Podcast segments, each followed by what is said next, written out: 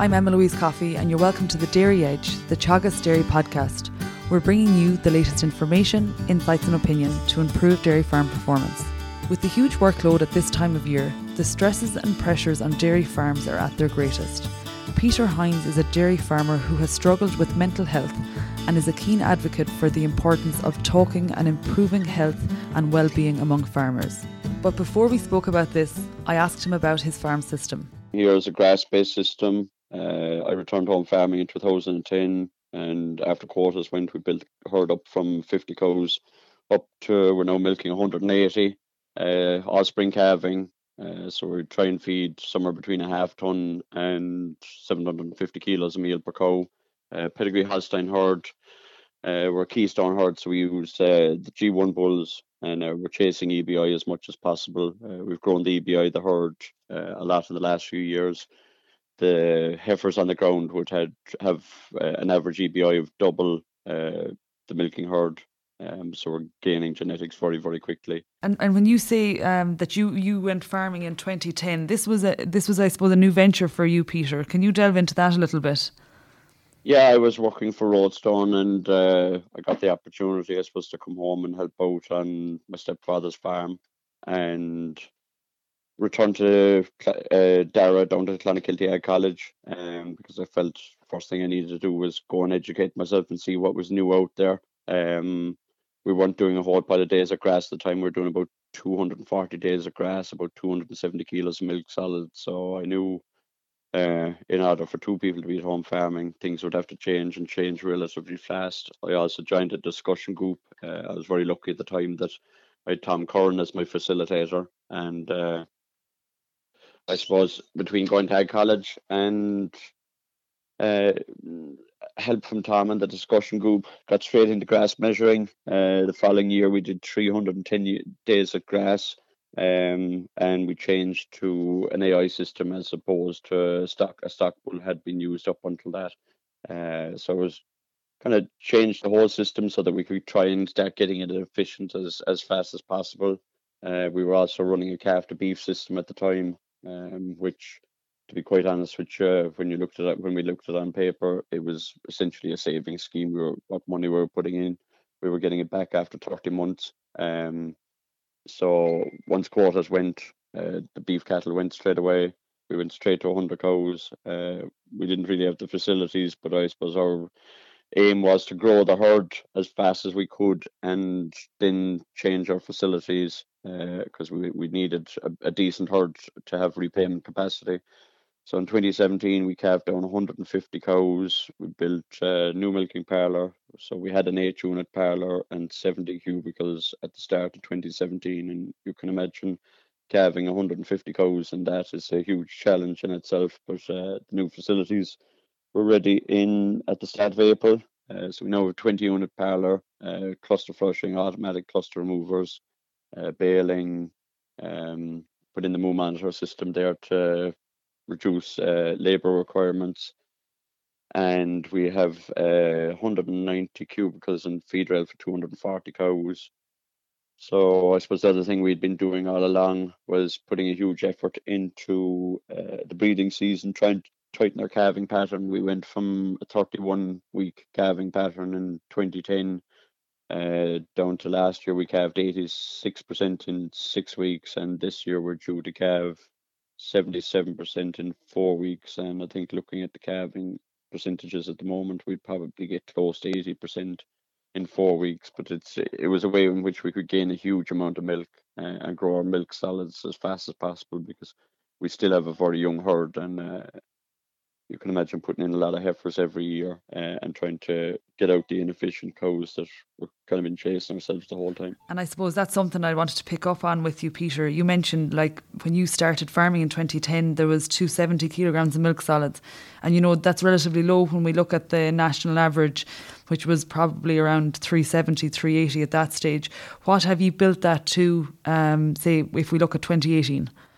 Uh, so last year they did 440 kilos of milk solids um, and our goal is to get to 500 kilos of milk solids, uh, which I think is achievable with a bit of age and EBI with the new genetics coming in the whole time. Like you'd see our first and second lactations are kind of really pushing the boat out as against the old, older cows in the herd. But when we were trying to go grow, we weren't culling um, willy nilly. We were just culling the empties. Um, so you will, you'll have scope to do that in the future. And I guess there's a few things you've pointed to that have also contributed to that. You know, you're breeding for, you know, very strong on the EBI in terms of genetics.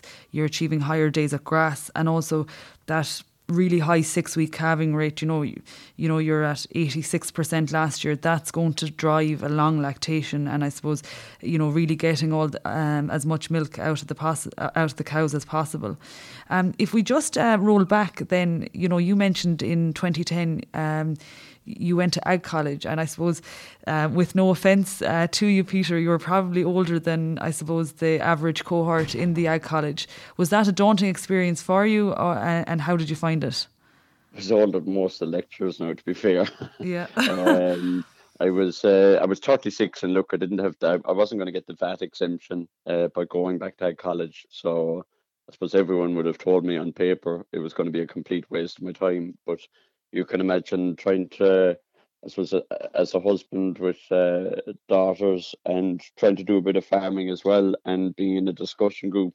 Uh, trying, I hadn't kind of got the option of traveling or maybe going going on a different course, and I just felt uh, Darrara ticked all the boxes. Uh, hands hands out to the lecturers; they were phenomenal. Uh, they gave me all the help I needed down there. And I think just between that and the discussion group, and when you're keen to learn uh, and soak up what's been given to you, uh, there's great people out there that are willing to help educate us. And uh, I suppose I was maybe lucky at the time. I, uh, I got student of the year down in the college uh, when I finished, so it was uh, nice to see a bit of hard work rewarded. I might have done a little bit of work, more work down there had I known there was an award at the end of it. But sure, it, all worked out. And I guess then, Peter, like, um, you know, a lot of our listeners would be very aware of you from social media. And, you know, I suppose you're a good example of somebody who would talk about their dairy farming career as a really nice way of life and, and I suppose a very family friendly way of life.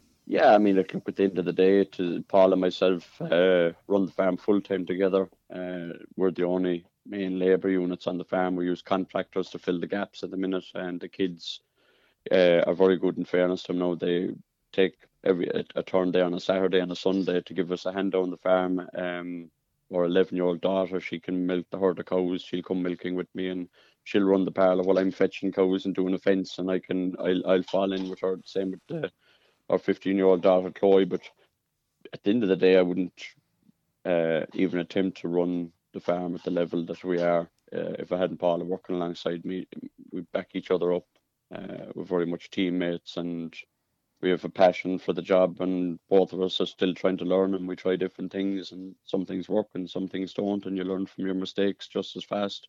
Mm. Um, and it's it's really nice to see the younger generation getting involved with you and potentially some future farmers farmers coming up along too. Ah, yeah, we'd hope we'd hope so. I mean, look, we'd be very conscious that you know, we don't want to sicken them from farming either. You know, they have to enjoy it. Uh, they're not both they, they don't both kind of get stuck in together. They they take it in turns so that they they get to go off and do fun stuff with their friends and GAA and swimming and whatever and. Uh, but uh, no, it's it's great to have the, the team support and enjoy it together because I suppose as you can imagine when times get busy and there's a long hours to be done, it makes it a lot easier when everyone in the household understands what's actually happening.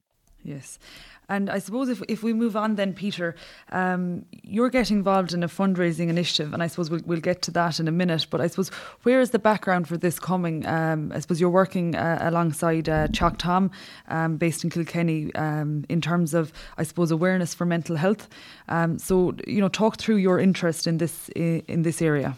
Yeah, so I suppose uh, 20, if we go back to 2017 there when we won the Farm of the Year, we had an open day there with Teagasc and uh, a good number of the ag companies that we work with. Um, and one of the charities that we supported at the time was Aware. We also supported Breast Cancer Ireland. And I suppose we just kind of felt at the time it was worth noting why we we picked both charities, and uh, nobody had known up to then. But uh, I struggled with depression uh, 17 years ago, and I suppose having seen the dark days and seeing how tough life can be, and come out the other side and learn how important it is to talk, uh, it was just something that I suppose there was a passion about, and it was it was a huge eye opener to me when I said it publicly. How many people uh, maybe took a, a bit of relief or a bit of guidance from it in that uh, they saw how important it was to talk, and I get a huge amount of private messages and phone calls, and I've uh, had some amazing conversations with people that have struggled in silence and maybe just wanted to chat to someone that they felt they had something in common with. Uh, so in uh, if we roll forward into November 2018, um, I had to make a speech at the Farmer of the Year Awards, and Helen Carroll was emceeing, and because uh, myself and Paula are ambassadors for Rugby Players Ireland Tackle Your Feelings campaign, which is a mental well-being campaign, and Helen rang me the following day, having listened to the speech and, and whatever, and she just uh, said, "Look," she said, "I'm very friendly with Angela Hayes, who runs the Thomas Hayes Trust or Teac Tom in Kilkenny, and she said, I think Angela would love to chat to you." And so I said, by all means, pass on my contact details and uh, had a chat with Angela. And she wanted to see if she could engage more with the farming community. And I suppose she's uh, she doesn't receive any state funding, so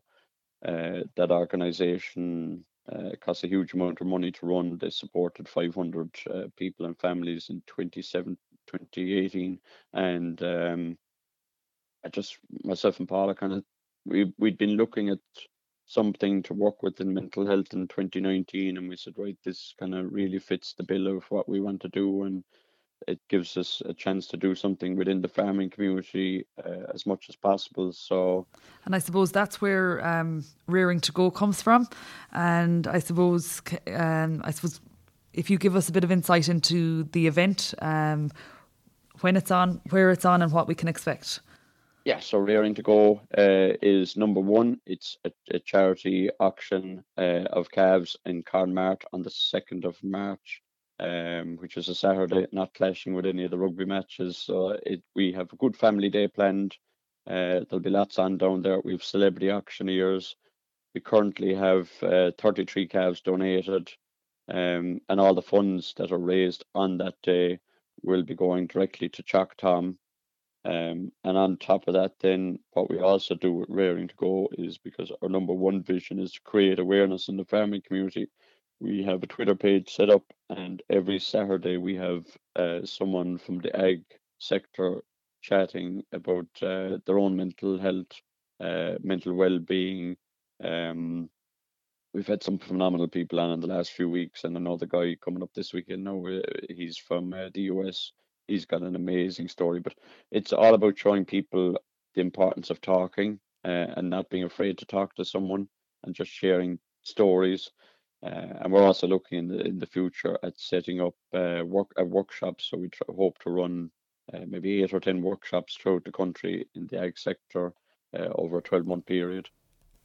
And if, if we look at the, you, you mentioned that calves are donated. So individual farmers are donating a calf, um, I suppose, from their farm for auction.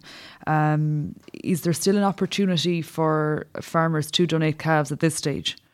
There is. I mean, look, calving is well in, in swing. Uh, the reason we chose the 2nd of March was to try and stay within the TB uh, the for farmers. Uh, so the calves would mostly be under 42 days, but we're, we're uh, greatly uh, accepting donations right up to the day of uh, the auction. Um, Cork are huge supporters. Every farmer that donates a calf is getting a free bag of Volac Heiferlac and also a bag of calf nuts from Dairygold. Uh, so we want to try and give something back to the farmers as much as we're trying to ask them for something. It's mostly dairy bred heifer calves. Uh, there's been a few farmers that have got, got on that have don't have a surplus uh, replacements, so they've donated an Angus or a Hereford uh, bull calf to us. So we're not we're not then- just targeting the, the dairy farmer here. We're also looking at the the dry stock sector as well in terms of what we have to offer. And I suppose you mentioned it's a family day, so it, it, you know it won't be just auction calves. What else say will be happening on the day? I suppose that will appeal to the whole family. Uh, so we have about um, ten or twelve companies that are have given us donations or sponsored us in some shape or form. They'll all be having stands there on the day. Uh, we'll also be having uh, food producers that donated produce to um, a Valentine's initiative there for Rearing to Go, where there was hampers made up of quality Irish food produce. So a lot of those producers will hopefully be coming along on the day. So there'll be kind of a farmers market theme to the event as well. Um, and the ce- celebrity auctioneers will be hanging around to chat and take photos and stuff. Uh, John the Bull Hayes is uh, one of our auctioneers, and I think he'll be right good crack on the stage. Uh, and Helen Carroll is also auctioning a few, uh, and we have three more auctioneers lined up, um, which would be well known publicly. So it should be a good fa- fun day for the family. We'll try and keep it to. I think that we're hoping to kick the auction off around twelve o'clock and have the last calf sold hopefully by two o'clock because we're conscious that farms are busy this time of the year and people want to kind of job. They've a lot of morning jobs to do and they've jobs to do when they go home in the evening. So it's a few hours around lunchtime, but it should be a right good fun event. And I suppose finally, just to wrap up, Peter, you know, you mentioned the importance of talking and the importance of having a conversation, and you've also highlighted there's a huge uh, support network, um, you know, for you, I suppose, in, in your role on the dairy farm. Um, from Paula and from the children, I suppose. Like, what are your, you know, any key messages that you have for, I suppose, dairy farmers who are, you know, under pressure at the moment um, on their on their farms, you know, as a result of, I suppose, you know, the busy spring period. Yeah, look, I suppose look, we're all we all have a huge workload at this time of the year. Uh, number one thing has to be try and eat eat healthy and uh, get us get a good night's sleep if possible. Now I know that's with, with calving, it's not possible to get a full night's sleep, but you know, there's there's an hour or two there in the day where you can grab a few hours sleep. The contractors should be taking up uh, as much of the tractor work as possible because there's no way a farmer can take on everything himself. And I think it's very important to get off the farm as well, just for an hour or two at some stage. There's always going to be a slack day in calving where you can kind of say say at ten o'clock in in, in the morning, look, my jobs are done. Right, I'm going for two hours, and myself and Paula do it there. We we go for a breakfast date or something just to get out and see the real world because you just can't be there seven days a week. Like it's a, it's a no no. And I think even just having good friends and someone to chat to. Um, uh, for myself, then oh, I'll I'll listen to a real good podcast now or something. Or, So you you, know, you, you listen to us, Peter. Is that right? You oh, tu- I, you will, I do, I, I do, I do, Very and uh, and I and I let listen to the Autumn Will Evanses ones as well. But uh, I, I, you're on the list, don't worry. Good stuff. I think that's a great note to finish on. So I suppose rearing to go on the second of March, and uh, donations are still open. So any any calves you have, um, Peter is willing to take them. That's great. Thank you, Peter. Thanks, mate. Much appreciated. That's it for this week's episode of the Dairy Edge podcast, and my thanks to Peter Hynes for joining me on this week's show. Don't forget to subscribe on Apple and Google Podcasts, as well as Spotify. And for more information, go to the Teagasc website at teagasc.ie. I'm Emma Louise Coffey, and join me next time for your Dairy Edge.